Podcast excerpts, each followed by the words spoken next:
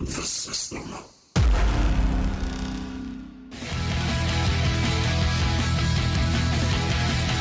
It doesn't matter what you think.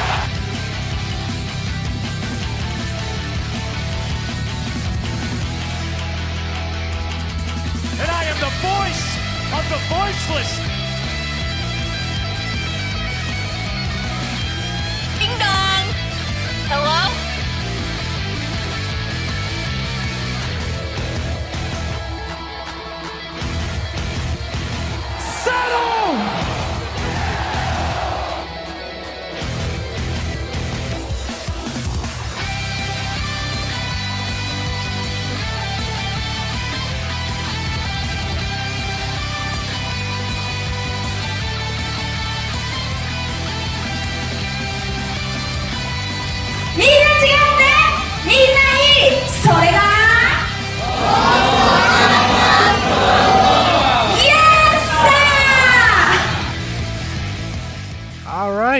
Here we are once again for a special preview for All Elite Wrestling pay-per-views. This time is All Out, perhaps their biggest pay-per-view to date, if Tony Khan is one to be believed. And with me as always, and I say always very funny because we've only done this once before, but as always, Robbie Sutter. Robbie, thank you for joining me today. Scotty, thank you once again for having me. The last time we did this was Double or Nothing back in May. So it's it's been a minute since I've been on Wrestling with Edwards, and you know me, I'm always down to talk wrestling with you. And wrestling can be the best. And unfortunately, when it comes to being the best, it also gets us so invested and love so many people in the business that, you know, I think it's only right that I give you the opportunity to talk about the late Daffney, who passed away, unfortunately, on Thursday.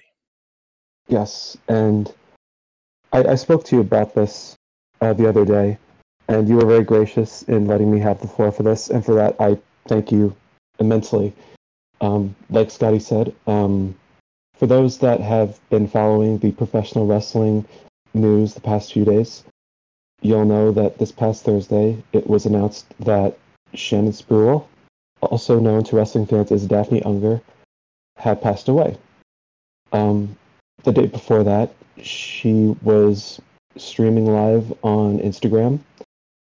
Um, I'm not going to go into too much detail about the, the contents of that live stream. I think it's been repeated by enough people, enough outlets by this point. Um, it was it was a cause for concern. It had many people in the wrestling business, including many of her friends, reaching out, trying to get help. And it's for for me, this is one of the tougher wrestling deaths to wrap my mind around. Any wrestling death is unfortunate, obviously, but to give some sort of context, um, when I started watching wrestling back in nineteen ninety-nine. Um, she was one of those characters that first hooked me, and I think anyone who's um, who, who's watched her throughout her career will tell you that she was very much ahead of her time and was somebody that um, helped inspire many different wrestlers since then. You know, you can see it in certain wrestlers, uh, certain personalities as well today, from Paige to Rosemary to Sue Young. Like, all these different personalities in wrestling owe something to to Daffney, and I think that that's one of the reasons why her legacy will um will will live on. Um, to, to give you guys a little bit of a background on uh, Daffney, and I have some notes here, but I don't know how how organized this is going to be. Um, I'm going to try to keep my thoughts as Uh, concise as possible, but hey, don't worry about being organized. This is my show. We've never been organized in our lives. Fair enough, Scotty. Thank you. Um, to give you guys a little bit of history on Daffney, um, she was born in nineteen seventy-five in a United States Air Force base in West Germany, where her father was stationed. Um, she was an army brat, moved around the country when she was younger, eventually got into acting, which is when she was um, made aware of a contest that World Championship Wrestling was holding in ninety-nine. Now, this contest was meant to bring a new talent, or uh, rather somebody to play a role, the role being the crazy stalker that was intimately involved with David Flair, the son of uh, Ric Flair. Now, keep in mind that this get, this acting gig was only supposed to last anywhere from four to six weeks. It wasn't really supposed to be a a long-term role, but you know, she managed to make this into a a long-term wrestling career, not just in W C W, but T N A Impact, Shimmer, various indies. And to think that she was originally supposed to attend grad school and yet went into wrestling. And I, I I've actually watched a lot of the clips back that I watched during my uh, my younger years in wrestling, and I remember just like all these different memories came back into my mind. Just the major angles she had with not just David Flair, but with Crowbar as well. Those three became a trio during what I considered one of the, and I guess what many fans would consider one of the toughest periods in W C W history. And Scotty, I know you're a bit you're a bit younger than I am. Have you ever watched much of anything in terms of nineteen ninety-nine, two thousand W C W? Um, does Goldberg count? I'm going to take that as a no. um, no, I, W C W is like my project sometime in like the next like five years of just going back and learning about them more, because it's the funny thing about W C W is all the uh, knowledge that I have it is W W E based knowledge, which is like, you, you know how that goes. It's like they lost. Uh, Like and yeah. There was a time there where it wasn't just about the N W O, believe it or not. So I personally have to go back. No, well, needless to say, it was a rough time in in that company's history. Just bad T V. Even as a young fan who didn't really know a whole lot, I knew what I was watching. What I was watching was complete trash. But there were highlights during Wait. that period. What's up? Was it better than Raw? Oh my God, you put me in a corner here. Um. You know, I, I I feel like more stuff happened in W C W during that time, but it wasn't necessarily good. W C W, put it this way, Raw nowadays is very sterile, but it's it's safe. It's kind of like a McDonald's cheeseburger. It's not the best, but it's consistent. You know what you're going to get for better or for worse. W C W at this point was kind of like a dive on the street corner that no one's really brave enough to try, but you, you give it a go. You know, you have that burger, like five hours later you're sitting on the toilet having the runs. It's it's it's a bad time, man. We have went off the rails here, ladies. Yeah, yeah, but but but but um but getting back on topic with um with with Daffney, um a lot of the other highlights that I remember were ones that weren't necessarily good, but rather good because she gave them her all. Um, she became only the second woman to win the W C W World Cruiserweight Champion. The first one was Medusa. And she also competed in W C W's first ever wedding gown match against Miss Hancock, who wrestling fans may know better as Stacy Keibler today. And it's it's funny because I'm looking just looking back at interviews and social media and whatnot, and looking at some of the real-life stories that were coming out or that had come out after W C W closed. Daffney did a podcast, and I don't know if it was Colt Cabana's Art of Wrestling. I, I don't, I can't say for sure, but she, she told a story about how she was getting started in W C W, and she did an in-ring segment, which was apparently received well by the fans in attendance. Lex Luger, who was backstage, approached her and was like, "Hey, you're you're over." And this one comment made Daffney so distraught that she confided to Miss Elizabeth, who she, she she'd become very close with and kind of treated as a mentor figure. And she told, and she was so upset. She was like, "Elizabeth, my my career is over." And I said, "Elizabeth's like, what are you talking about?" And Daffney goes, "I was talking to Lex, and he said I was over." And Elizabeth had to correct her, be like, no, no, no. In wrestling, being over means that the fans like you. And it's it's very much a, a situation where you look back and there was just that level of inexperience, but a lot of heart too. And another story, and I don't know if you've seen the um, the video that was passed around wrestling Twitter this past summer, but it was one of Crowbar doing a promo talking about how he was going to be the new face or the new leader of the W C W hardcore wrestling evolution. And here's Daffney behind him doing these goofy faces, waving around a sparkler in each hand, just completely, uh, you know, upstaging Crowbar, whether she intended to or not. Um, I don't know. Did you, have you seen that video passed around during the summer? I, I think I've, yes. I think I have, yes. Okay, so Daffney uh, retweeted it, and she added some context to it. So according to her, before that show, she had purchased ten boxes of sparklers, had them brought to the venue, cleared it with the pyro department to ensure that it was safe, and then went on to do that, that segment. And what's funny, and what's very on brand for those that have kept in the loop as far as W C W Backstage News is concerned, the office didn't know that she was doing it until it was actually happening. so, Lovely. so this is so this is going on without anybody say so, which is very much on brand. Like I said, um, Chris Jericho talked a lot about this in his books and his D V Ds, where he would just do just the random things that fans kind of remember today. Whether it was, you know, coming down to the ring with this weird peacock-looking hairstyle, just completely disheveled, or bringing Ralphus to the ring and having him wear that that um, that crop top, um, just just little things like that. That it's it, it makes you appreciate what you see on T V that much more.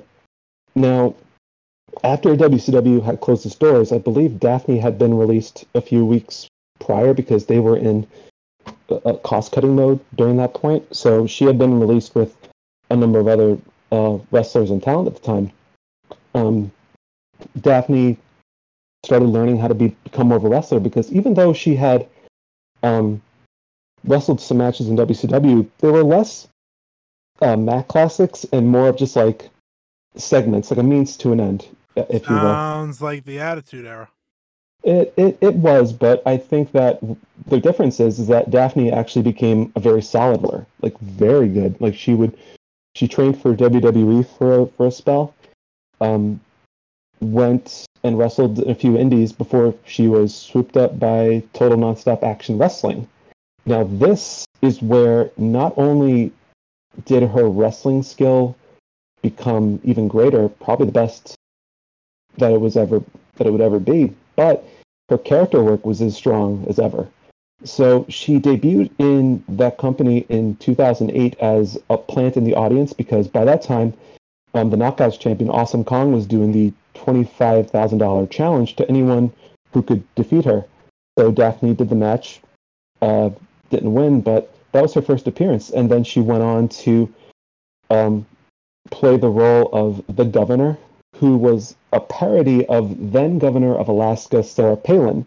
So even though it was kind of a goofy character, it was uh, very much in uh, in current events.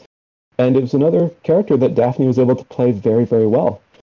Um, two thousand nine, that, that character went came to an end after she got her hair cut by the beautiful people, Velvet Sky and Angelina Love. From that point, became Daffney, the Daffney that we know more commonly. And what I remember about this point in her T N A career were the Doctor Stevie sketches. And I don't know if you've seen very many of those, Scotty, but this was some top-notch stuff, because you have Stevie Richards playing this kind of emotionally, mentally manipulative uh, doctor, psychologist character, and would recruit someone like Abyss to help fight for him, or rather try to mold him in the way that he wanted. And the segments that I've seen with Daffney, Stevie, and Abyss were very good. I would see Daffney not only have great matches with the women, but she took some gnarly ass bumps. Like, she took probably the best black hole slam from Abyss I've ever seen. She got chokeslammed from the top of the tur- turnbuckle down below through a barbed wire table. I've seen that. Yeah, and you know what it is? You know what's wild about this? It's that one of the camera angles, they didn't even get the, the impact. The, no pun intended. They didn't even get the shot. They didn't even get the shot where she fell through the table, but they had the camera uh, stationed on Abyss during that. I mean, granted, they had another angle where it was shown, but it's like, holy crap. Like, I didn't know Kevin Dunn worked in T N A for a spell. This is Bush League, man. Bush nice, League. Nice bird. Oh, Jesus. But anyway, as much as I want to dog on T N A for their, you know, production botches, I feel like I have to dog on them because of the way that Daffney entered terms with the company. Because by two thousand eleven, she had filed a workers' compensation claim with them, stating that the working environment was unsafe. Um, before then, she had wrestled um, Rosie Lottalove. I don't know if you remember her from N X T as Sage Beckett. Um, yeah, yeah. Yeah, so she wrestled that match with um, with Rosie Lottalove and just got wrecked. Like, she got messed up during that match, and she left it suffering um, a stinger, a deeply bruised sternum, and a concussion, which was one of many concussions that Daffney had suffered in wrestling. And what's even wilder is that not only did Daffney return to the ring a month after that match, but when she had left in um, T N A at the time, they they didn't cover the medical bills. Which, doesn't that seem really messed up to you? Like, you hear about wrestlers in W W E and A E W or what have you. If people get hurt in those rings, they're they're pretty much covered. I mean, granted, maybe, you know, you could argue that she shouldn't have been wrestling a dangerous opponent in the first place, but, you know, you would think that if you are having people wrestle under your banner and you're a relatively well-known company, shouldn't you cover the wrestlers if anything like that happens? It sounds very T N A to me. I'm not going to lie to you. Like, th- yeah. This is not the first time we've heard stories. Um, it's interesting you bring up the W W E aspect because, like, you know, C M Punk just came back. If we want to go into medicals, we could go down a deep road there. Uh, but, yes, most of the time, medicals are usually paid for by the company, especially when you're hurt in said. Yes, absolutely. And- Yeah, and I don't want this to turn to, you know, an anti-Impact Wrestling because it's a much different company now than it was when it was run by Jeff Jarrett and Dixie Carter. Let, let's put it that way. Just just a very different company. And from there, um, Daffney would do work for other companies. She was the hostess of Shine Wrestling for a time. She, she did an appearance for Ring of Honor in twenty eighteen when Kelly Klein and Sumi Sakai were um, in that Women of Honor Championship tournament. And Daffney would also make a number of um, convention appearances. And it's still something I kick myself over today. But I went to WrestleCon a number of years ago, and she was, and she had her own table set up. And I believe I was online to see Shawn Michaels, and I and, and her table was like right was like right there where I was standing in line. And I was like, ah, oh, can I do it? No, no, I should probably stay in line. So I stayed in line, met Shawn Michaels, and just completely, just completely skipped my mind to, to meet her. And as I was coming, and I was on the plane home, like, just just looking back at my trip, I was just like, oh my God, you idiot. Why, why didn't you do that? Why didn't you go up and meet her? So it, it's, you know, it's it's one of my, my regrets as a, as a wrestling fan that has gone to different conventions.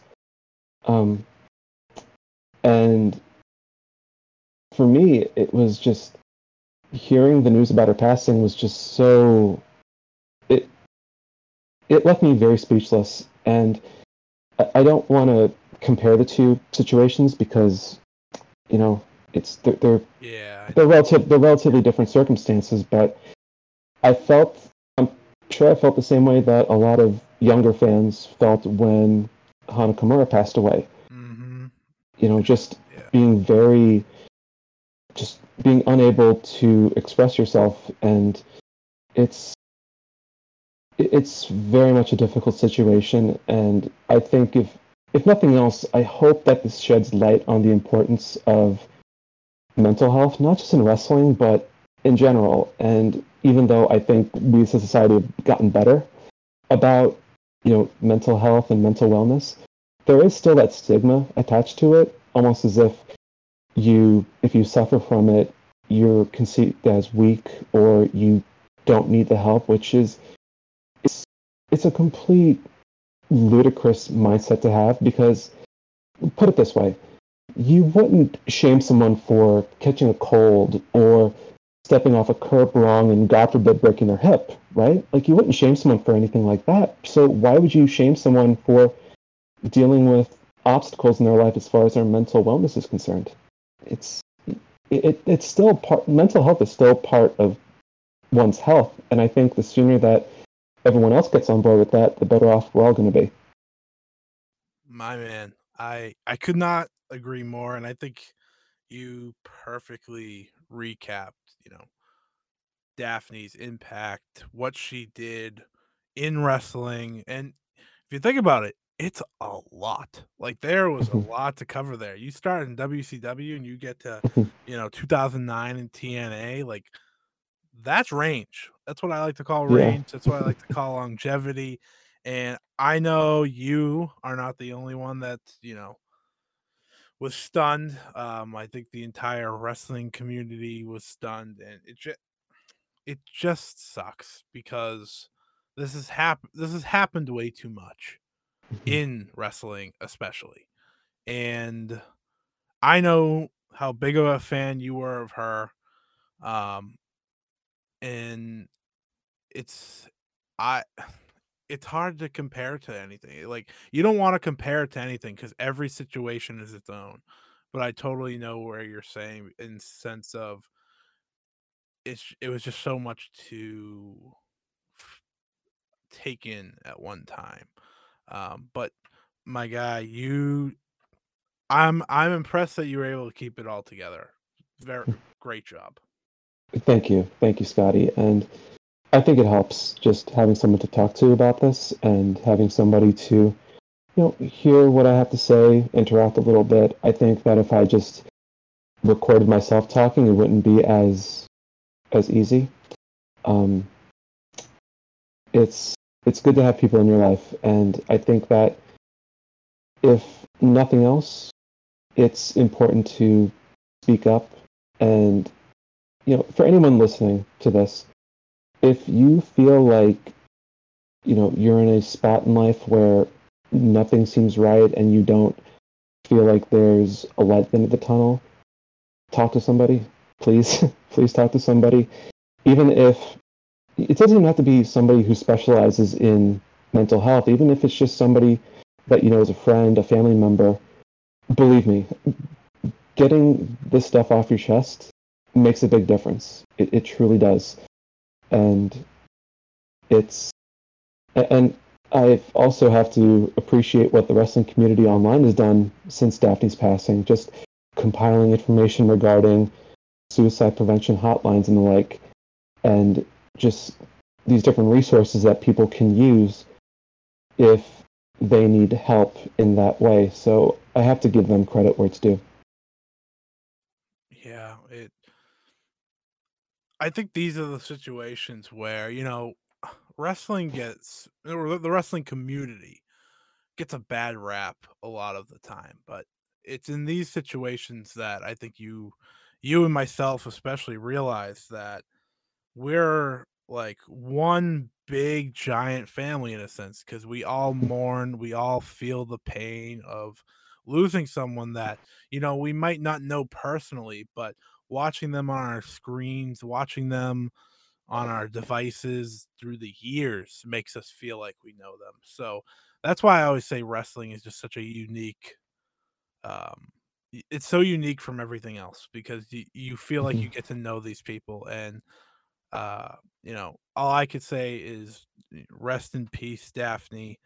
And like you said, um, if you're feeling anything, if you need someone to talk to, there's always someone to talk to, whether it be a friend, a parent, a therapist, a teacher, the, the list goes on. Or if you have to call one of those hotlines, there's always someone to talk to. Wonderfully said, Scotty. And thank you again for letting me speak about Daffney on your show. I know that I kind of sprung this on you at the last minute, but I do appreciate you um, allowing me this opportunity to do so.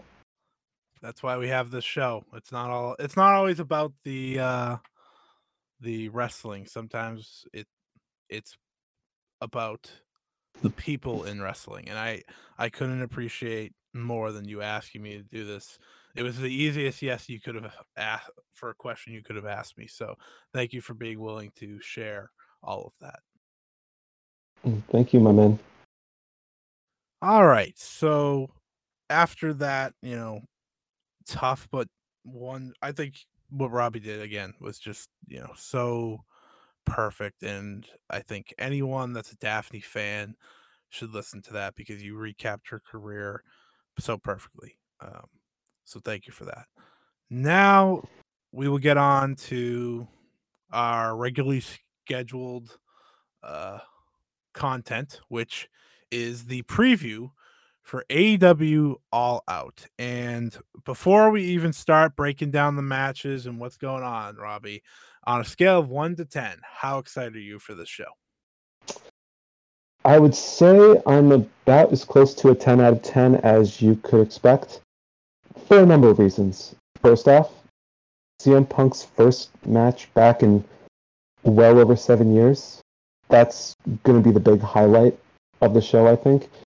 You also have the rumors and reports going around of Bryan Danielson making his debut at this very show. I believe Body Slam was the publication that broke that particular report first. And I think just based on those two items alone, this is going to be a must-see show. Looking up and down the card, however, I've seen more things on the show that I'm interested in than things that I'm not interested in. So, very excited.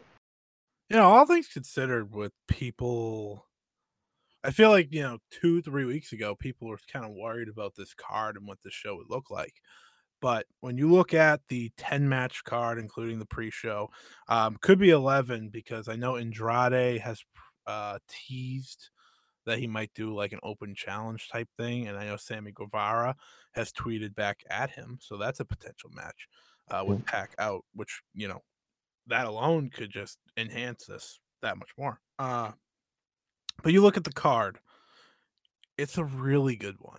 Uh, I want to get that off. Like, I, I don't know if it's the best one they've ever had. I, I would have to go back and, you know, look from beginning to end for pay-per-views. But when you look at the top four or five matches, they speak for themselves. So uh why don't we uh jump into this? And by the way, on a scale of one to ten with you, I am as close to a ten as well. It's uh a very exciting time in wrestling, and if uh Bryan Danielson shows up, hoo, hoo, hoo, I don't uh the the opportunities are endless for you. Yeah, hold on to your ass, Scotty. It's gonna be a wild one.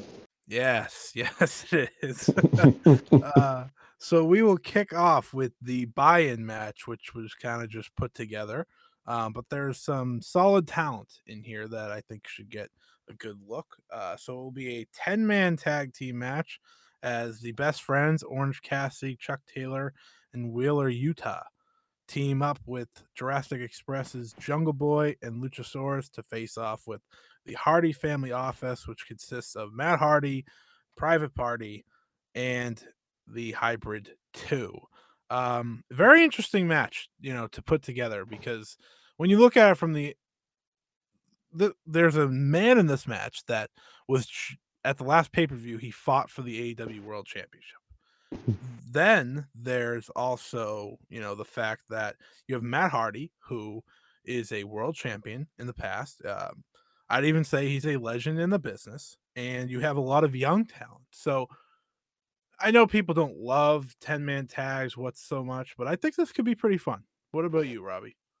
Yeah, I think so. For a match that was put together pretty much at the last minute, this was very much a kind of a tenth or eleventh hour decision, just based on everything regarding Pac's travel, which you mentioned before, and the Casino Battle Royale being moved to the main show. This is our pre-show attraction, and I like most of the competitors involved.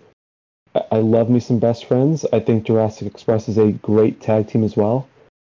Um, as much as I don't need to see Matt Hardy in a ring at this stage in his career in his life, I do like what he's been doing as far as building a stable that features, you know, the pri- Private Party, Butcher, the Blade, the Bunny, um, the Hybrid two. I think very underrated as far as tag team wrestling is concerned. I like them both. So even though I don't see this match having very many long-term storyline implications, it could be a fun attraction nonetheless. Man, you're so generous to the Hardy, the Hardy Family Office, which I just like despise because, uh, well, first of all, I hate Matt Hardy's theme song, and that's the only song they ever come out to because it's yeah. like a screech, and I, I don't, I just don't like it. It just bothers me. It's on uh, Spotify, homie. It's oh, on Spotify. That's, that's wonderful. Yeah, yeah, yeah Mike, Mike, Mikey Ruckus, I believe his name is, the guy who composes most of the A E Ws. Uh, well, you know what? You want to know? It's also on uh, Spotify now. Uh, Jeff Hardy's uh, re-new theme song of No More Words. So listen to that. Listen to the better Hardy theme song. Yeah, it's basically just it's just the old it's just the old theme song with just like a new sound effect. It's still good, exactly. but exactly, yeah, it's still it's still great. It's still, yeah, it's a lot better than the Hardy one. I miss uh, Matt Hardy's old theme song, um, the the one in W W E that I can't. I'll, I'll live for the moment. Yes, that was yeah, that was great. That, that's that's a, yeah, Matt Fax and whatnot. Yes, Matt Fax were legendary. Matt Hardy doesn't like mustard. That's my Matt, favorite one. Matt Hardy always used to get more Halloween candy than Jeff. Things like that. Yeah, and it was, and it, amazing. And it was yeah, I remember that vividly. Just just these Matt Fax coming on this format that looked like the old Windows Media Player back in the early two thousands. Uh, Oh boy, it's been a long time. I wish that's what character he went with when he came to, when he got rid of the broken stuff. Now I I don't even know what he is they, now. They, they still have the Lake of Reincarnation in his backyard, right? Just just dump his ass back in there. Maybe he'll come back with the with the, the wrist tape and you know throwing up the uh, the the the hand signs. Just just a thought. If Mister Wyatt comes back, I could see the Lake of Reincarnation coming back into play. Um, but that being said, um, when it comes down to this match, there's a lot of exciting talent, like you said. Uh, Orange Cassidy and Jungle Boy to start off. Debatably, you know, they're up there with the likes of a Hangman Page and Darby Allin in terms of, you know, newer talent who are getting cheered so loudly every single night they show up.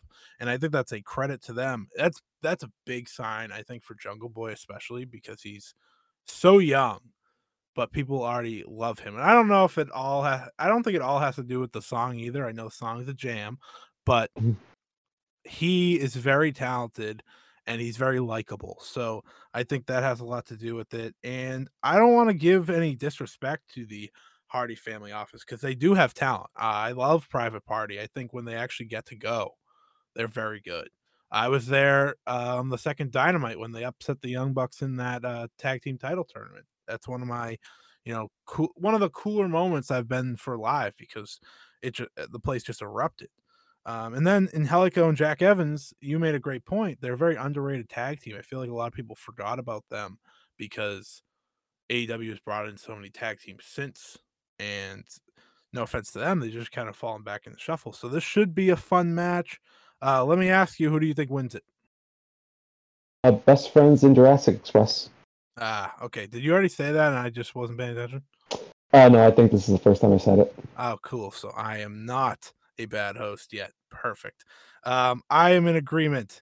Best friends in Jurassic Express. Also, you could have just, you know, did the denial that I wasn't a bad host, but instead you just stayed quiet. I appreciate that, Robbie. Yeah, hey, I, I love you too, Scotty. uh, he still didn't deny it. All right, we're gonna go.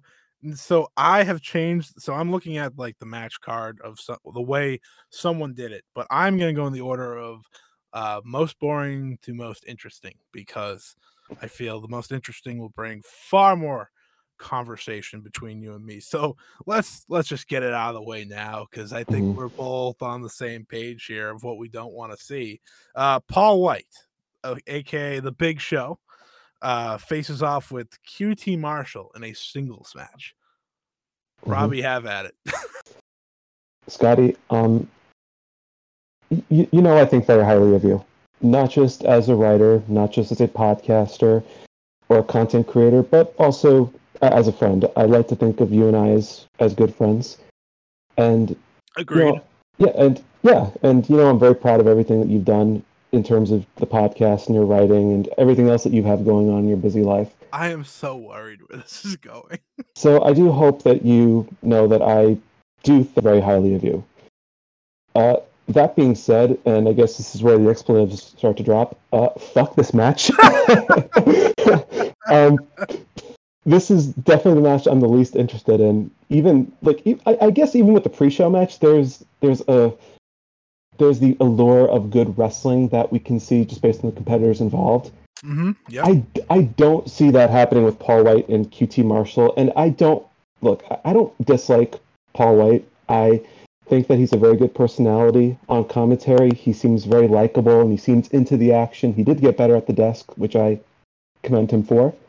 And I do understand this is his in-ring debut for A E W. Really, the only reason this match is on the main show, because why the fuck would you put Q T Marshall on a pay-per-view?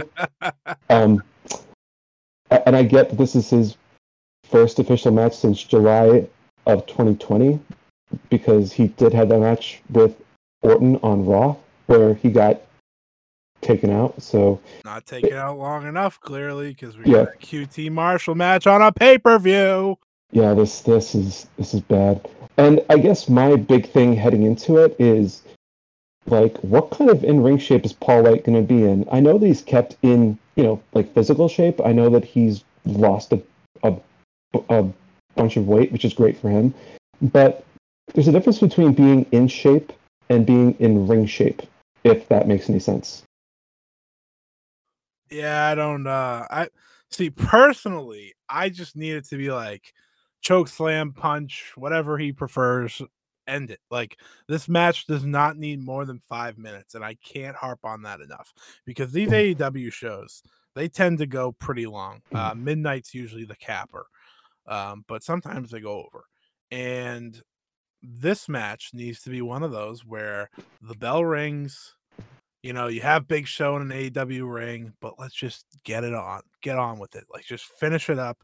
Uh, the factory really brings the most out of you, huh? And it's not even like it wasn't a Go-Go's fault last time, but it just seems to be their matches that really get Robbie's blood boiling. And I don't even want this to be like th- this to come across as though I hate Q T Marshall. I really don't. I think that he's sort of, I think he's a fine low-level heel that can take the falls for these up-and-coming babyface wrestlers. I understand that he's been very instrumental in sort of building the stars of the future. He's just not somebody I need to see in these long-term stories and angles.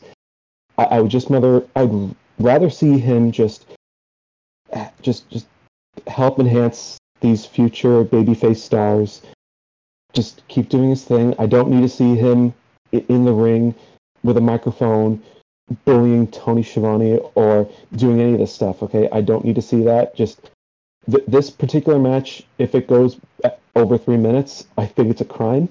To, to be honest, I just, I just, just, just, just have Paul White chokeslam Q T Marshall's ass, cover him. We can just move on from there. I think we are both in agreement. That being said, Paul White's winning this. I, um, I'm assuming you're not rolling with Q T Marshall based off your uh, words of wisdom. Oh no, I love him. Yeah.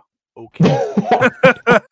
uh, so yeah, Paul White's Paul White's walking out with that one. That's probably the easiest match to predict on this entire show. Uh, that being said, let's get to a match that I think people find difficult to predict, which I liked that way, despite it being the seventh time these guys are fighting. Not seventh, it's the fourth. Uh, but Chris Jericho versus M J F in what is called the final match, I believe, off the top of my head. Yeah, it's it's yeah. like they're they're acting like it's a big deal, despite me having to see it two weeks ago.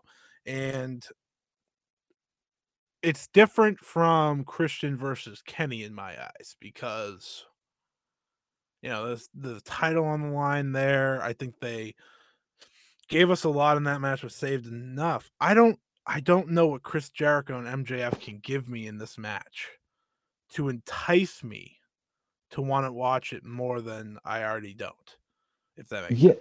And no, I, I, I, I get what you're saying, and I think that it's a little more puzzling just because of how the matches they've been involved in have kind of decreased in terms of the importance, because they did the Blood and Guts match, Stadium Stampede, that Labors of Jericho match, and now this. It almost feels like the, the process should have been in reverse with the stipulations being intact. You know what I mean? You, yes, I totally agree. And like, I I don't remember the first singles match they have. I remember the last two, and I believe M J F's literally selling a shirt that says M J F three Jera Blow zero, um, which is, you know, it's funny, ha ha ha. Yeah, uh, it's it's it's very puzzling. It's sort of like playing Super Mario World, and the first and the first. I'm sorry, I'm getting really nerdy, but bear with me here.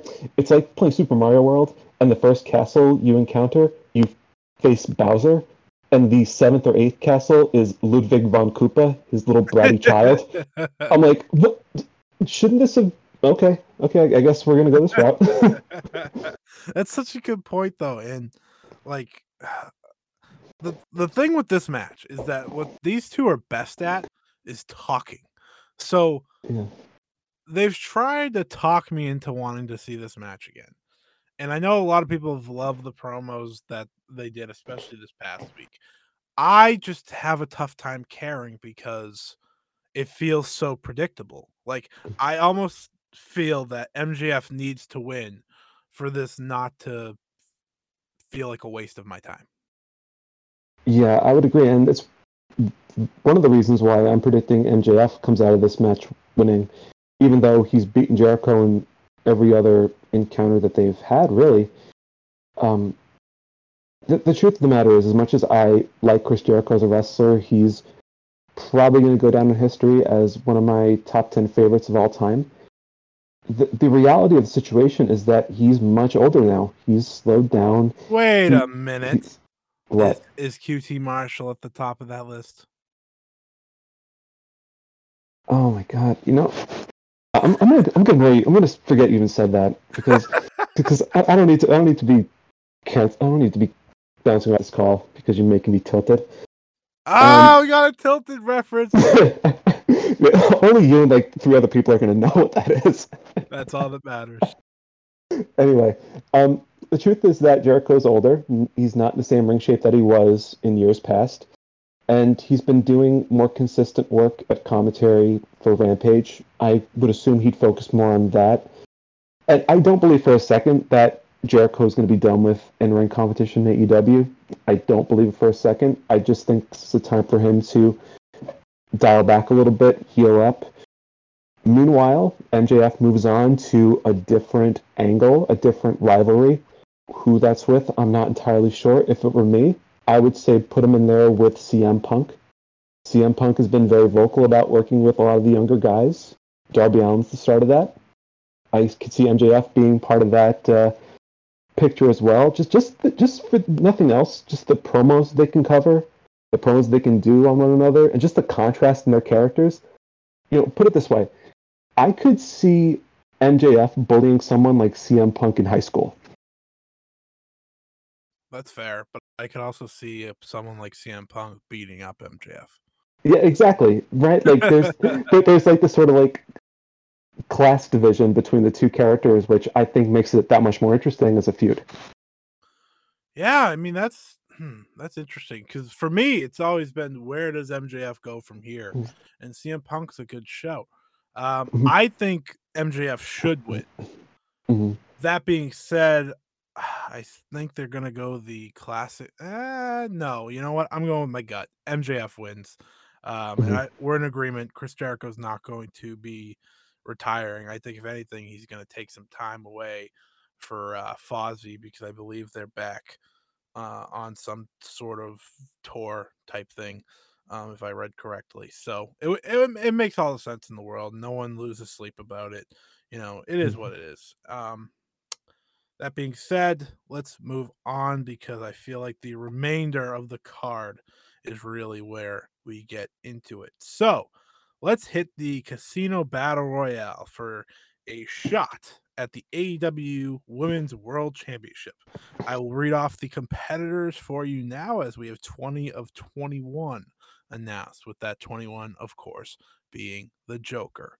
Uh, so we got former A E W Women's World Champion Nyla Rose, Thunder Rosa, The Bunny, Big Swole, Julia Hart, Ty Conchi, Diamante, Penelope Ford, Red Velvet, Hikaru Shida, Emi Sakura, Jade Cargill, Kiera Hogan, Abaddon, Layla Hirsch, Kylan King, Rebel, Jamie Hayter, Anna Jay, and as announced on Tony Khan's media call and will officially be said tonight on Rampage, Riho.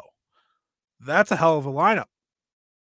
Oh, yes. I'm like, I'm looking at the landscape of this Casino Battle Royale. There's not one person in this match that I look at and I think, eh, she shouldn't be in this. Like Abaddon. Much... I was trying to be nice to the zombie, but but okay, but okay. Yeah, I, I'm I'm very happy with the lineup for the most part. I'm I'm glad that Emi got to be part of this match. Um, how far she lasts in this, I'm not entirely sure, but I'm glad that she's in it.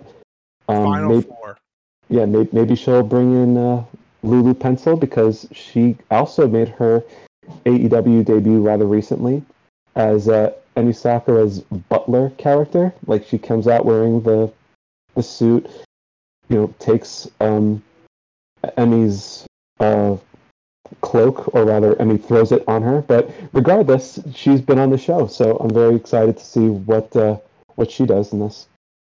I am too. Uh, for me, I think the most intriguing aspect will be how they handle the likes of Jade Cargill mm-hmm. and Jamie Hayter, because uh, the latter, I feel like, you know, she's so freshly back and she feels like she's going to be someone that's protected as Britt Baker's bodyguard. So I feel that's going to be very interesting.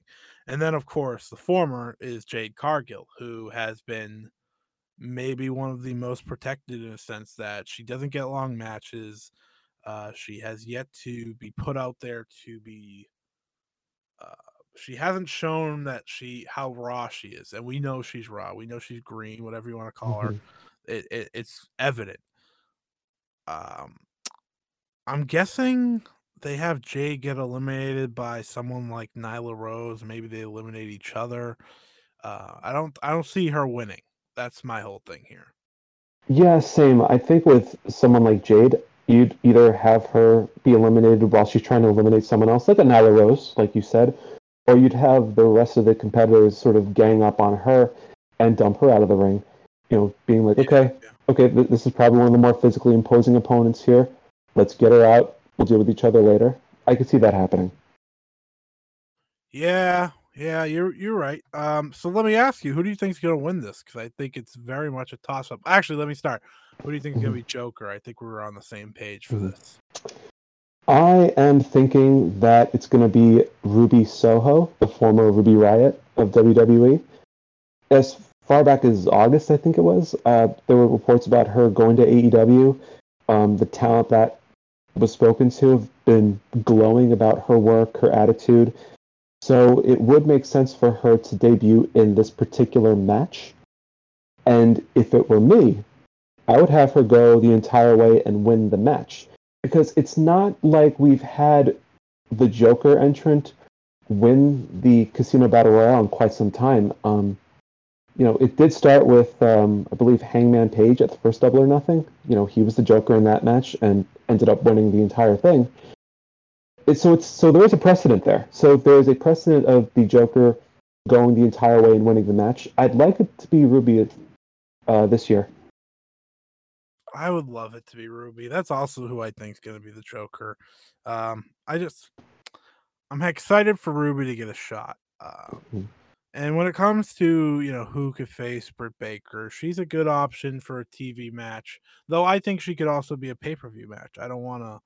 Uh, come off badly here. I will start off. I definitely am ruling out Thunder Rosa. Uh, mm-hmm. That that is clearly the match uh, for this title reign for Britt Baker, and they're clearly trying to hold it off as much as they can. Um, the only person that I think could win other than um, not Riho, Ruby is Hikaru Shida. I could see, or Emi Sakura. I'll Ooh. say two, because I could see them considering giving Emi Sakura a title match on T V against Britt Baker.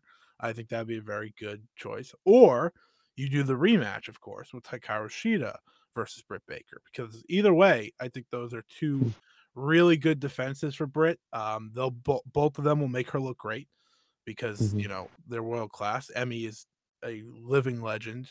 We d- we've had Robbie say that enough. We don't have to have him say it again. You don't need me gushing about it anymore. um, so to me, it's really down to those three, and for us to you know be a little different and go a different way, I'm gonna say Emi Sakura wins this mm. match. All right. All right. I, I respect that very much so, for obvious reasons. And if she does end up winning, if it's not Ruby, I, I'd be fine with Emi winning. Yeah, I can't see you being upset. No. No, I, I'm, I, I don't get tilted easily. And uh, I, I do. I love these battle royals. I know some people like to complain about them, but mm-hmm. if if done right, which I mm-hmm. think this one will be because there's a lot of star power here, I think it could be really good. And there's a lot of people getting big shots.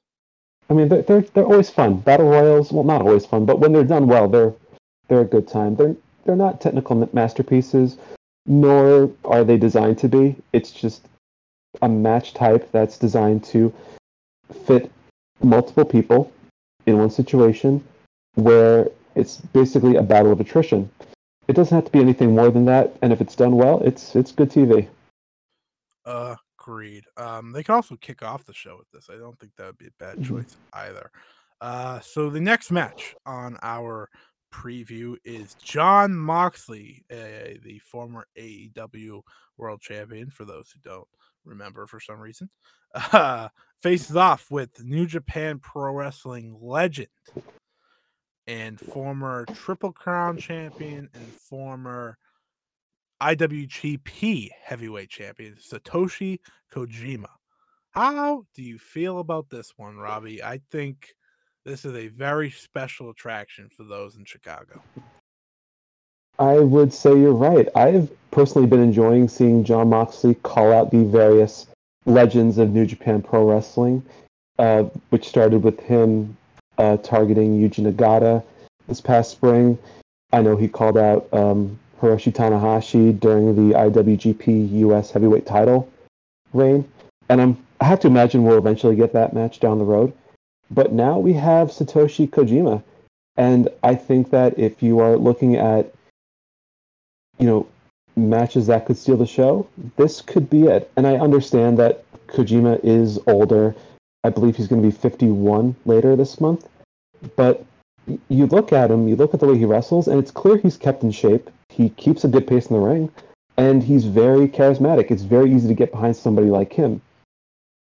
Um, my thing is wondering whether he, whether how well he's going to pair off with somebody like Moxley, who's grittier, who's more aggressive, especially in this sort of conquest he's been on to take on these different N J P W legends.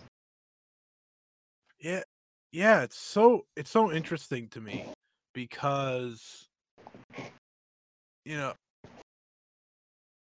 all right, my bad. Uh, you know, we can't go on without technical difficulties, of course. Uh, it's it's interesting to me though because I, for one, you know, not thinking of the G one and whatnot, um, it felt like Tanahashi was clearly the match, and as we know now, it didn't happen because the G one starts in less than two weeks from All Out, uh, and in Japan you still have to do the fourteen days of sitting at home before you know wrestling. So that's an interesting thing, and I, I think people need to realize Kojima is not a bad second person to fill in. Uh, like you said, he is a former champion. He stayed in great shape, um, and it's going to be interesting how they mesh because, again, I'm going to take from the Moxley-Yuji Nagata match, and I thought they gelled pretty well, all things considered, um, because they had one tag match on New Japan Strong, but otherwise, that was they had the singles match, and that was it. And I'm certain that these two can put together a great match, because we're we're talking about two great professionals here. We're talking about Jon Moxley, who seemingly has good matches with everyone, if not great. And you have Kojima again. I can't say, I can't praise him enough. He is a legend of the business. People, I feel, almost disrespected him in a sense when he was announced for the match. Um, my only complaint is I wish they made their fans know more about Kojima. I think that would have been smart if they played more of a video package than just this week. But I think you and me are on the same page. This has a chance to be very good, perhaps possibly steal the show. I believe that it will, or if it doesn't, it's going to come very damn close, which says a lot considering the caliber of different matches on this card. And it, it adds a different flavor to the rest of the show. It's very much going to be wrestled in that New Japan style. Those who watch New Japan on the regular will probably know what I'm talking about. So it adds a different element to an event that would not have had it otherwise. Uh, so who are you picking to win? I assume it's Moxley. It's Moxley. Yeah, okay. All right. So, yeah, Jon Moxley's definitely going to win this one, but it's good. I think it's a good start in his quest to wrestle a bunch of New Japan talents. And with uh, the likes of Minoru Suzuki coming over, that could be coming up soon. I know they've already wrestled before, but who would say no to them wrestling twice? Am I right? Nah, I think uh, if there's any match you're going to want to revisit, that you can definitely pick worse ones. Yeah, like uh, Paul White versus Q T Marshall the second. All right, moving uh, don't, on. Don't, don't don't wish that on me, you son of a bitch. Come on, uh, let's move on. So we are halfway through the card. Let's get to the A E W T N T Championship. Ew, why did it, why is it write it like that? It's not just the T N T Championship match. I, I'm sorry I said A E W. I was reading something. Uh, the Redeemer, the champion, Miro, defends against the Everyman, Eddie Kingston. This is an interesting one. I don't, I don't know if it's gonna. It's definitely not gonna be like this, you know, technical classic. This is gonna be a fight, and I think that's exactly what this needs to be. Yes, absolutely. And I have to give Miro credit for uh, making this match. I understand that he's uh, he's been busy at home with his double jointed wife, so I'm glad that he put his fighting boots on. Hey, first. Hey. Hey, he said it, not me. He's describing Lana in his promos. There were certain um, terms that he used when he called her double jointed. I that's the one that got me the most. Yeah, yeah, he's uh, he's he's been on something with these promos. They've been great though. It, it's wild, but to I guess shift gears into something a little more serious. Um, as I am very excited for this match. Purely based on the fact that we're looking at two styles that are similar in some ways, different in others. Miro is very much a dominant powerhouse champion. He's bulldozed pretty much over everybody. Since becoming T N T champion, he's been very dominant over everybody from Fuego del Sol to Lance Archer. And I don't know when he's going to drop the T N T title, but I think whoever does it is going to benefit tremendously. Meanwhile, you have someone like Eddie Kingston, who's a scrapper. You know, he's he's a tough, hard-nosed veteran of the wrestling scene. And even if he can't match Miro power for power, which I don't think he's going to, he's going to be the one who keeps coming back. So, very interesting combination of styles. Yeah. I like the point you make about whoever does beat Miro gets a ton of um, gets a, gets a big rub, and I think that's why I think Eddie Kingston does not win this match. I think Miro continues on in his quest as the Redeemer. That being said, I'm still very intrigued by how these two could go. Uh, I think. People don't necessarily have high expectations in terms of match quality. But if these two fight the way that I think they will, it could be a really fun overall match. And I think Miro losing it to someone like Orange Cassidy, Jungle Boy, that would make a lot of sense uh, down the line. But I am definitely picking Miro. Yeah, I guess you and I both are on the same boat here. I see Miro retaining here. As far as who he drops it to in the future, like you said, Jungle Boy is a very good possibility. And if that does happen, you know, that's the right move to make. But Miro's going to stay champion heading out of All Out. Sounds good. Sounds good. Uh, speaking of people that I think will be walking out and still, uh, we have the A E W Women's World Championship on the line, as it is Doctor Britt Baker, D M D, yes, I did the hand thing, uh, versus Chris Statlander, the undefeated Chris Statlander. She is not lost since returning from injury. For me, I'll start off, is mm-hmm. I think Statlander is the perfect person to give Britt a solid match, but also a solid defense, if that makes sense. Uh, I, to me, to me, I don't know if you feel the same way. Um, I think Chris Statlander can be, will be a women's champion in this company down the line. I just think it's still a little too early. I think she's still figuring out a few things, but I think she'll work very well with Britt Baker. Um, and I'm not one to say Britt Baker's a very good in-ring technician by any means, but I could see them mix it up pretty well. No, I agree. I think this could be a very solid match, and I personally like seeing Chris Statlander, Statlander in a pay-per-view title match. The last one that she had was against Nyla Rose at Revolution, and that was back in February of twenty twenty. So I'd like to think that Statlander is due for another one. It also, I think it's also worth noting that, much like myself, she's also from West Islip, New York.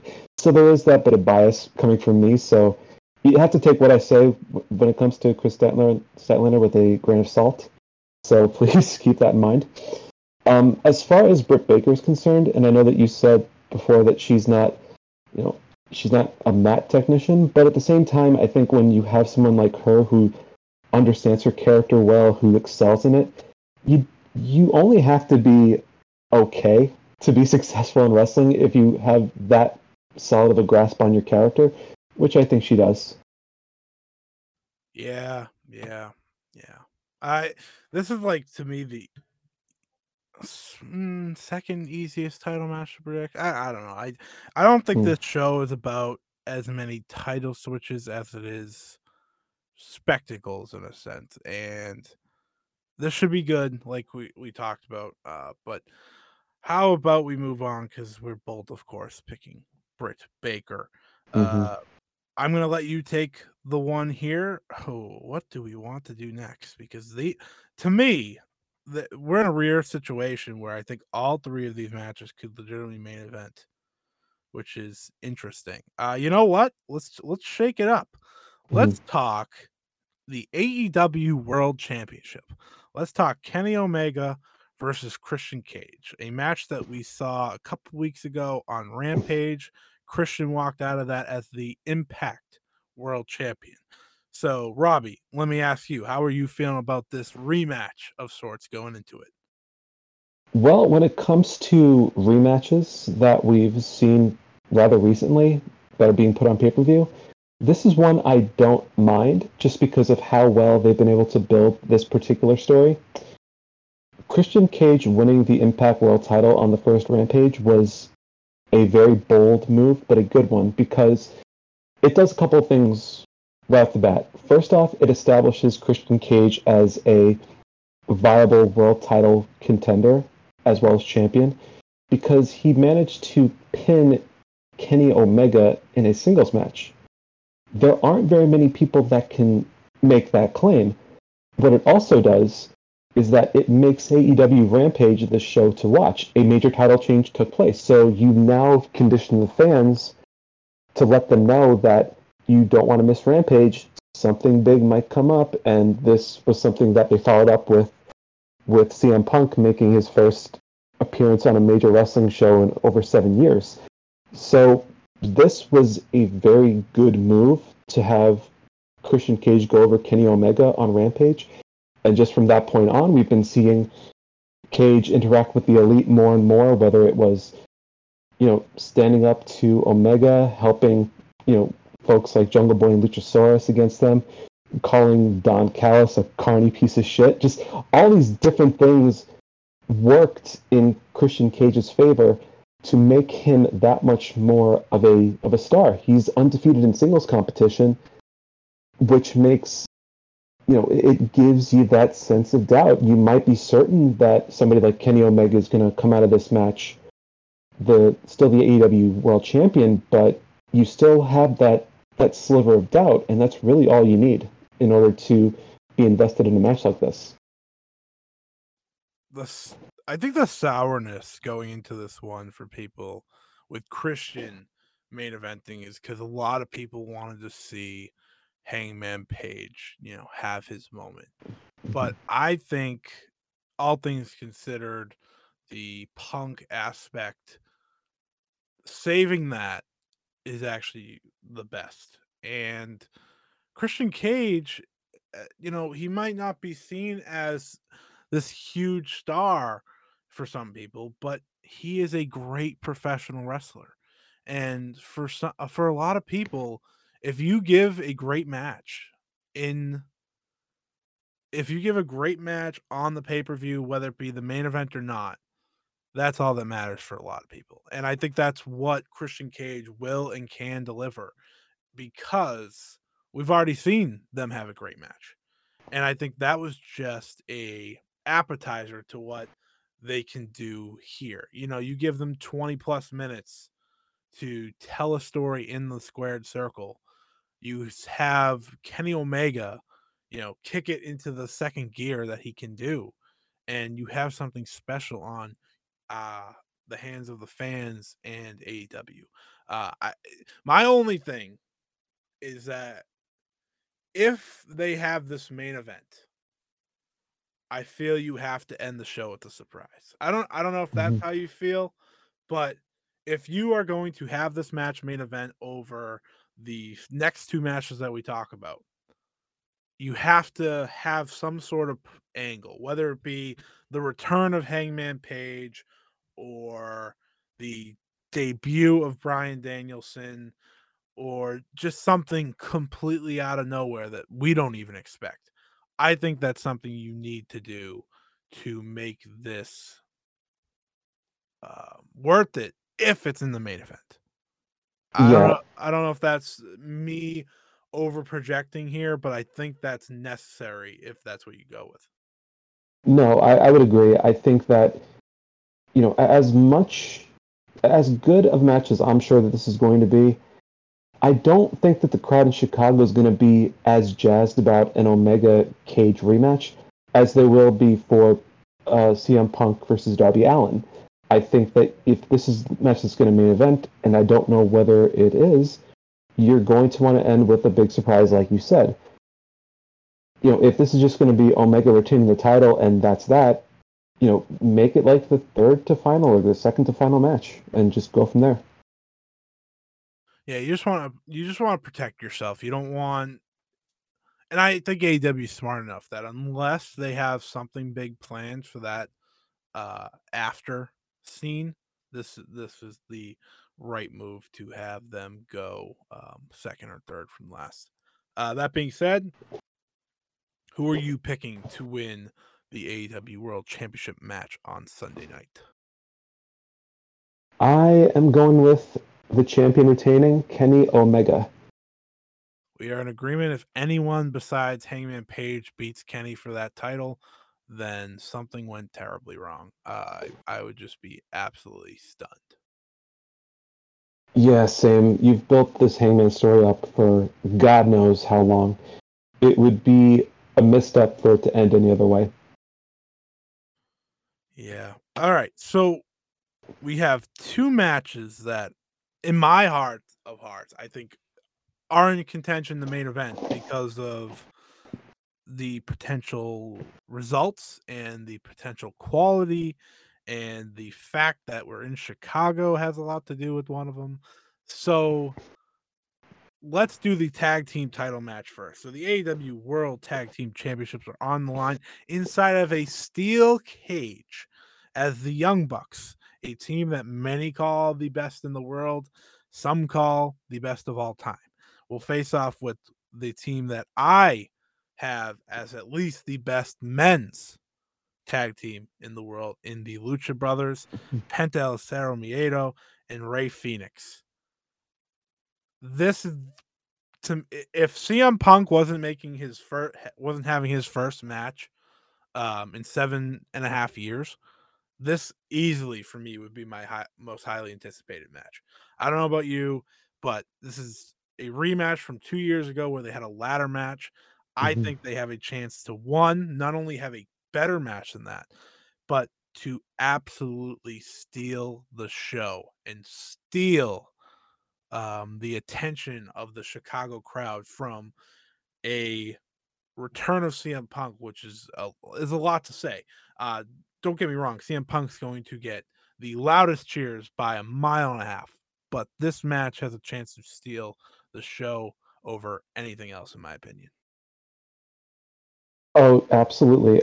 When it comes to tag teams that I don't mind seeing wrestle numerous times, Young Bucks and Lucha Brothers are very high on that list.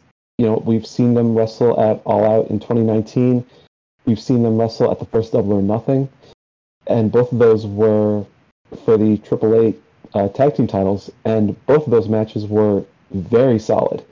And, you know, you know, as time went on, they would have other tag team contests, but with multiple people involved. I very much wanted to see these two just have a have a two-on-two tag team match, and I'm glad that we're getting it here. Let me ask, which one jumps off the uh, cage, Rey Fénix or Nick mm. Jackson? Mm. That's a good one, man. I would say... I don't know, I, I feel like if I just pick one, it'd be Fénix, right? You know, I feel like he'd probably be the, the one that would be a little more apt to do such a thing and be able to take that more death-defying risk. And I understand that they made the steel cage the stipulation to keep out the Elite, but y- you know for a fact that they're going to try to interfere. Y- you know that they're at least going to try to make an attempt. You know, if, if you don't think for a second that you know, the Young Bucks, their boys, are going to try to interfere in this match in some form or fashion, then I got some waterfront property in North Dakota to sell you.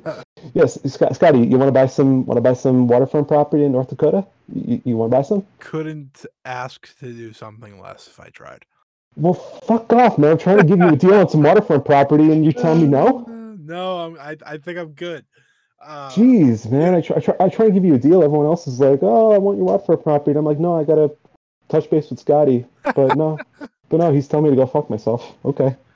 uh, you said it, I did it. Anyways, uh, you know, you know what's interesting about this is that I listened to a podcast that Dave Meltzer was on. Mm-hmm. And he was very adamant that he is scared of what Nick or Fénix are going to do. Because if you remember the last time, I uh, second to last time maybe. Either way, the first steel cage in A E W history was when Cody jumped off on Wardlow, and it was it's so high. Like this is a taller steel cage than the W W E one, for example. And I like to compare. I like to call this cage compared to W W E's as a mix of Hell in a Cell and a steel cage, because the bit bigger, uh, it doesn't connect to the, you know, uh, apron per se. It kind of, you can fall between, as we saw, you know, in uh, Blood and Guts, for example. I believe it was Ortiz that fall, fell through and onto the ground. So there's some room there. And it's just, it's terrifying. But, like, for our entertainment, it's exciting. Don't get me wrong. But the things Rey Fénix does, man, like he is going to try something that is going to be so dangerous that's going to have me cringing. But these two teams, for my money, can put on the best tag team match of the year.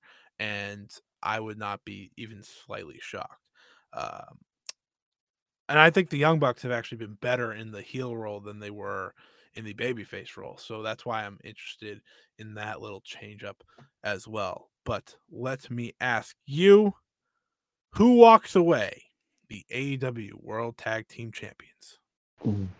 See, this is where I feel like you and I are actually going to deviate a little bit. I don't know what your prediction is, but I see the Young Bucks coming away with the title still intact. As much as I... Oh. Yeah, yeah. Here, see what I deal with, people? You know, he's so abusive.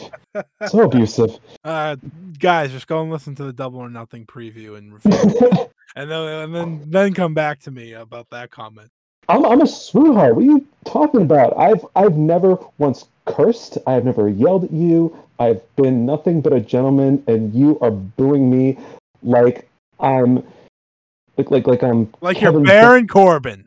Yeah, like I'm Baron Cor- Happy Corbin these days, but you know this, oh, th- this this this is the kind of treatment I deal with people. So you know, go go back. I'm a I'm a I'm a gentleman. But anyway, back to what I was saying. I think the Young Bucks are going to retain. I like the Lucha Bros, Penta and Ray, good dudes, talented dudes. But if I were to take a guess, I see them holding the titles up until the Arthur Ashe show, where they drop them to Santana and Ortiz, give them that big kind of hometown, home state feel-good moment, or hold on to them for a little bit longer and drop them to Lucha Boy, uh, not Lucha Boy, Jungle Boy and Luchasaurus. Lucha Boy! Yeah, Lucha Boy, right? Um, dude, dude it's, it's, it's like one hundred degrees in this fucking room. I, you know, I, would, I wonder if has anyone ever went by Lucha Boy? That's actually not that bad of a name. Yeah, maybe you can Google it while I'm having my next rant. Maybe Robbie can be Lucha Boy. Yeah, we'll be Lucha Boy. Um, I, I see, yeah, it's either Santana and Ortiz or Jungle Boy and Luchasaurus, just because of how much they've been focusing on Jurassic Express as of late. And if Jungle Boy is going to be one of the future stars of A E W, which I, I um, which I believe he's going to be, as well as many others think he's going to be, I think a tag team title run is in the books. Well, you couldn't be more wrong, Robbie, because it is time for the Lucha Bros, aka Death Triangle, to get the damn gold. I can't stress enough how much th- these two, especially right now, deserve some gold around their waists. They they are undefeated. They're going into a steel cage. The steel cage is supposed to hold everyone back. On Dynamite, may I add, Matt Jackson pinned Phoenix in the middle of the ring. And if we're going back to old school wrestling here, that is a sign that we are going to get some new tag team champions. That being said, if your Santana Ortiz thing became a reality, I wouldn't be that shocked. But I feel like, in my heart of hearts, this is time for the Lucha Bros to become the tag team champions of the world. Well, regardless of who wins, one of us is going to come back for the review show wearing egg on their face. And I don't know about you, but I'm not looking to wear an omelet mask. I'm hoping that you don said omelet mask and you can look silly in front of your your loyal listeners who now realize that I am the innocent party who's being verbally abused by my by my young co-host over here. You're gonna look like undashing Cody Rhodes come Monday.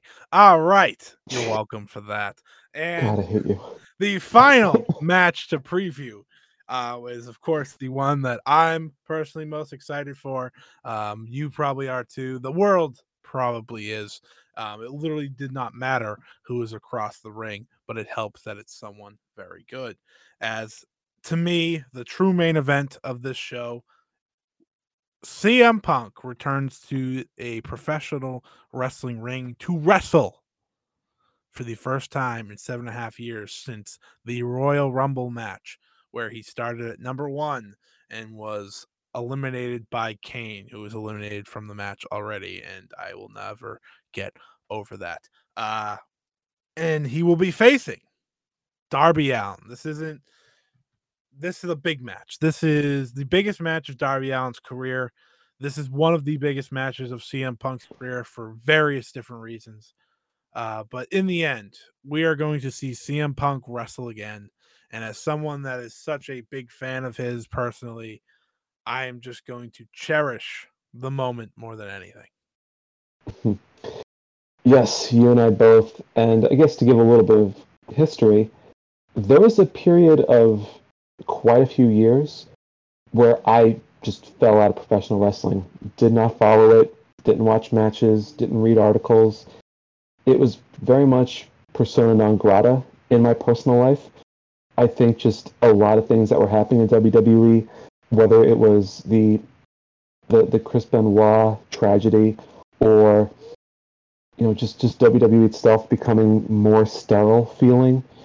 I just, it, it, I started to come to grips with the idea that it just was not for me. And I didn't really follow independent wrestling very much at all. So, you know, my, my view of wrestling was very insular, for lack of better terms. C M Punk was one of those uh, catalysts that brought me back in. And you know, I think that it was the Bret Hart um, return where he embraced with Shawn Michaels that hooked me initially. But it was the work that C M Punk, that, that he was doing at the time, that's what kept me around for the long term. So, you know, I do owe him a lot in that respect. So to see him finally come back to wrestling, actually wrestling a match, for the first time since the two thousand fourteen Royal Rumble, it's it's very nice to see. And he's obviously going to be in better shape than he was in that match, mainly due to the fact that he doesn't have to deal with the damn staph infection on his back. It'll be nice to see him wrestling healthy. So, very excited. Ah, there's, there's, so much, there's so much we could, you know, break down here besides just sheer excitement. Um, I think for a lot of people, though, C M Punk was someone that helped bring them back to professional wrestling. And if it wasn't bringing them back, it was reminding them what's so great about professional wrestling. Uh, and he's had countless moments. He's going to make a lot of more moments now. Um, and I don't I don't want this to only be about Punk, which, I mean, it is in a sense. But at the same time, he has handpicked the opponent of Darby Allin. And if you're Darby Allin, who I thought caught, cut this great, you know, little uh, promo video the other day where he goes, you know, when I was fifteen years old, C M Punk was my favorite wrestler. And I feel disrespected that I'm at the front of his list. I should be at the back of it because now I'm going to end it for him or die trying. And this didn't need to be a feud of personal gripes or anything. You could have easily just made this a match, but my goodness, this is the beauty of pro wrestling. You can make it personal very quickly. And Darby Allin being able to twist it like that is great. The way they had their stare down on Dynamite was phenomenal. Sting hyping us all up. I thought that was so cool. Just having Sting there to be like, you know what? This is really cool. I'm just going to remove myself, pretty much be a fan. Everything about this match feels like it has to main event. And I know C M Punk probably, if he has any say, will not let it main event because he is a wrestling, and he's an old school wrestling fan. Um, and he's always said, you know, the world title main events. But to me, this has to be the main event. The story's there. The intrigue is there. And come on, we're in freaking Chicago. It has to happen. It's there's no there's no place that it's more acceptable to have C M Punk main event in a non-title match than Chicago, Illinois. No, and I agree. This should be the main event of the show. The the the Chicago crowd is not going to accept anything other than this match main eventing, I think. Once you have C M Punk and Darby Allin have their match, I think that crowd's going to be spent. I don't think anything you do after that's going to matter as much. So it probably makes the most sense to put this at the end of the show. My two questions going to this match are this. what kind of in-ring shapes is Punk going to be in? And how well are Punk's wrestling style and Darby Allin's wrestling style going to gel? I understand that Punk has been in very good shape because of, you know, just the way he is and just the way he's kept himself and his his M M A appearances, which, you know, less said about those the better, the better. But the truth of, of the matter is that, like we said before with the Paul White match, there's a big difference between being in shape and being in ring shape. So that's going to be very interesting. When it comes to the styles of Punk and Allen, very different. Allen's daredevil approach, you know, he's very much the kind of person that would throw his body into anything to win, very willing to take things to the extreme if it means that he comes out victorious. Punk, on the other hand, especially later on in his career, he his style is a lot more methodical. It's very deliberate.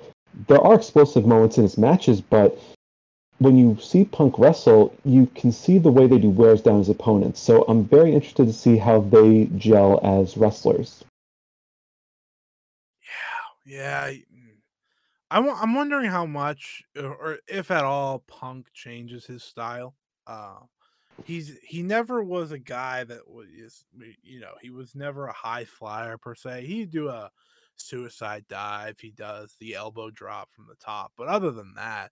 Uh, oh, and the springboard clothesline. He also does that. But, you know, other than that, I don't see him being affected in the ring at all when it comes to his style.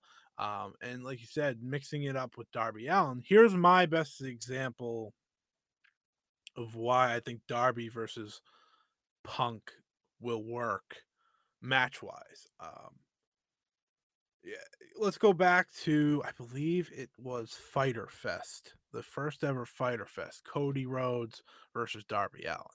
I thought that was a really good match. Um, and, you know, Cody's style is, I don't really know how to describe Cody's style. It's very, uh, it's old school in a sense, but it's, it's not something that's going to wow you necessarily. But Darby Allin made that work. And I think C M Punk, who is a better in-ring professional wrestler than Cody Rhodes, can make it work with Darby Allin. He's watched, he's clearly watched Darby Allin matches. He clearly understands what he brings to the table. And they've probably, you know, talked some things through. I don't think they've necessarily, you know, rehearsed them because that's not the way Punk goes. Like, Punk's very adamant he wants to do this the professional wrestling way. Everything's going to be natural. So I'm just excited to see how it goes. Uh, I don't have any, I don't have any expectations other than this is going to be nearly as incredible as that first night, because him, you know, yelling it's clobbering time for the first time. I think that's been such a cool thing. Like, he'll say to the camera, not time yet, like trying to build that up. Everything about this is, it's about the spectacle of it all. And if we get a great match too, that's awesome. But to me, It's it's almost like, you know, y- you watched it. Like, you know when Rock and Hogan wrestled? Uh, yes, I do. It's uh, one of those matches that I remember as a somewhat younger fan and something that sticks with me. Right. It And that, you know, the actual match itself wasn't like this all-time classic, correct? Uh, yes. But it, does, but it doesn't matter. That's my whole thing. Like, this, this is the type of moment where the match doesn't matter nearly as much as the fact that C M Punk is stepping in the ring for the first time. That being said, I think they deliver. I think they give us a solid, if not great, match. And it's going to be a special night in Chicago with C M Punk walking out on top. No other result makes sense to me. Yeah, I think that's the only way it's going to go. You see C M Punk win his first match back in over seven and a half years. After the match is done, Punk and Allen shake hands, and you can either leave things on a positive note, you know, let the crowd go home happy, or you can have someone make their return or make their debut, rather. It could be a Bryan Danielson. It could be an Adam Cole Bebe, considering what we've nice. learned. Yeah, right? You got Bebe in there. You got to do yeah. it. what can I do?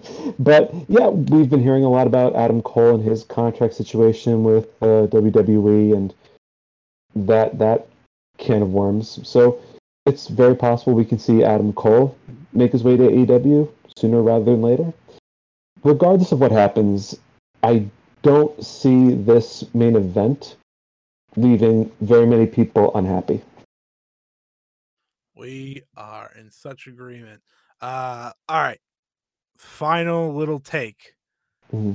Do you firmly believe we get either Bryan Danielson or Adam Cole on Sunday night?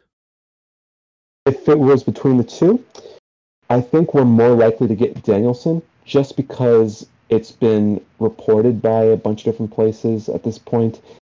It would seem like A E W is stoking the flames, specifically C M Punk, if you remember that particular in-ring promo that he did where the crowd was doing the yes chant, and Punk has to address them and go, that's someone else's shtick, but just be a little bit patient, okay? I mean, if that's not a giveaway right then and there, I don't know what it is. So I would say Danielson. And what is your confidence level that he does show up on a mm-hmm. out of ten? I would say I would say anywhere from an eight to a nine, and I guess this goes Ooh, back to to, okay. to, to to that shred of doubt. I mean, I'm I'm I'm almost certain he's going to show up, but there's also that bit of doubt that lingers in the air, which makes these sorts of reports and potential debuts all the more interesting. Yeah, I'm at about a six or a seven. I don't, I don't, I don't.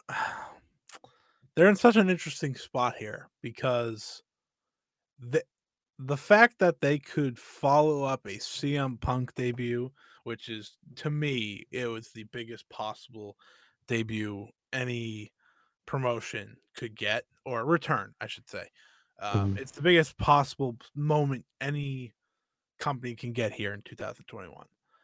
But Daniel Bryan, who main evented, sorry, Bryan Danielson, who main evented WrestleMania this year, jumping over to A E W just four months later, that, that is enough to uh, get you a little excited as well. Yeah, it's giving me very like early T N A wrestling vibes when you remember back in those days where you had all these different wrestlers from other companies, or even people that have been out of wrestling for a while, come in. You had your, your guys like Sting, Christian Cage, Kurt Angle, you know, Booker T. You had all these different people come in, and it almost, you know, I don't want to say almost, it did lend a lot more credibility to that company.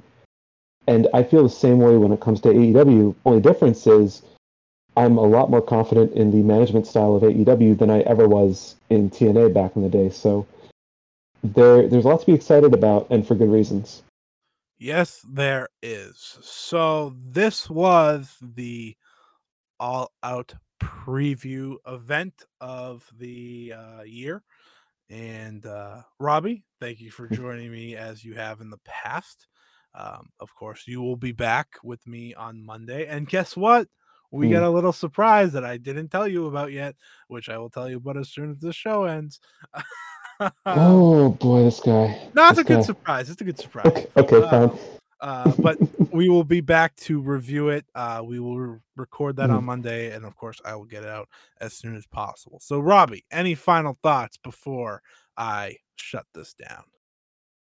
Well, as far as final thoughts are concerned, and while we were doing the um, the podcast here, I actually was a bit of a smartass. I looked up Lucha Boy on Google, and, and I came across a couple of different results, but the closest one I could find was a short film that was made in the Netherlands, and it's called De Lucha Boys, and it was uh, released in twenty ten.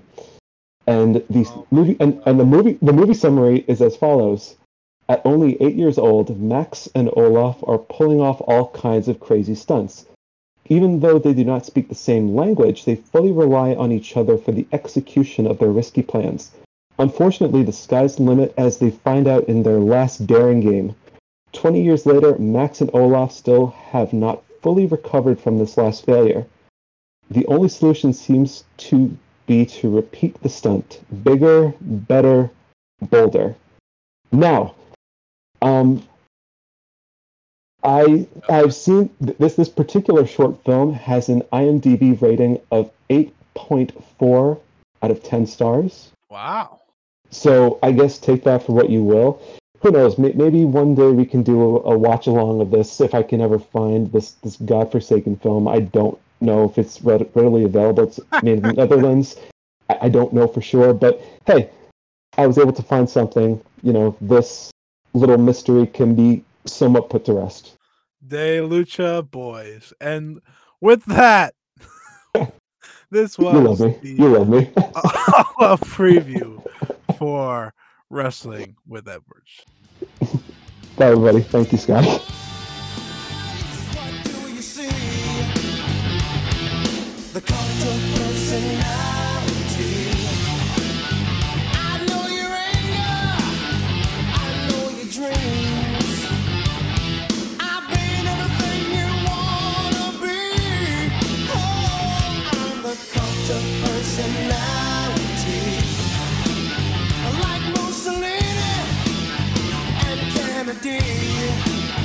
I'm the cult of personality.